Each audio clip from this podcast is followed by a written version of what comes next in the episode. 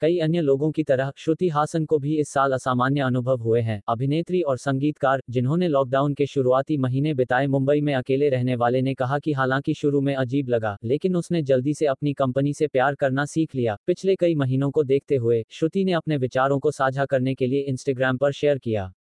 उसने लिखा, पीछे मुड़कर देखना, माफ़ करना 2019 मुझे इससे नफरत करने का मतलब नहीं था कि इस साल लगभग वाह, और मैं उन लोगों को कितना महत्व देती हूँ जो वास्तव में मायने रखते हैं। मैंने कला के बारे में सीखा, और यह प्यार मुझे पूरे नए तरीके से देता है, और मैंने पूरे नए तरीके से प्यार करना सीखा। यह कहना अजीब है कि एक अंधेरे समय में, लेकिन यह ठीक उसी जगह पर है जहाँ हम होने वाले थे।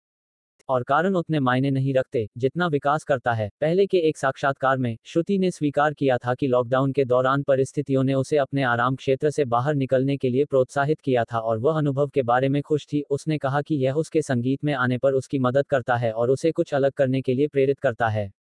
काम के मोर्चे पर, श्रुति को आखिरी बार लघु फ़िल्म, देवी, में देखा गया था, जिसमें काजोल और नेहा धूपिया भी थी। वह इस समय चेन्नई में है, जहाँ वह विजय सेतुपति के साथ लबाम की शूटिंग कर रही हैं।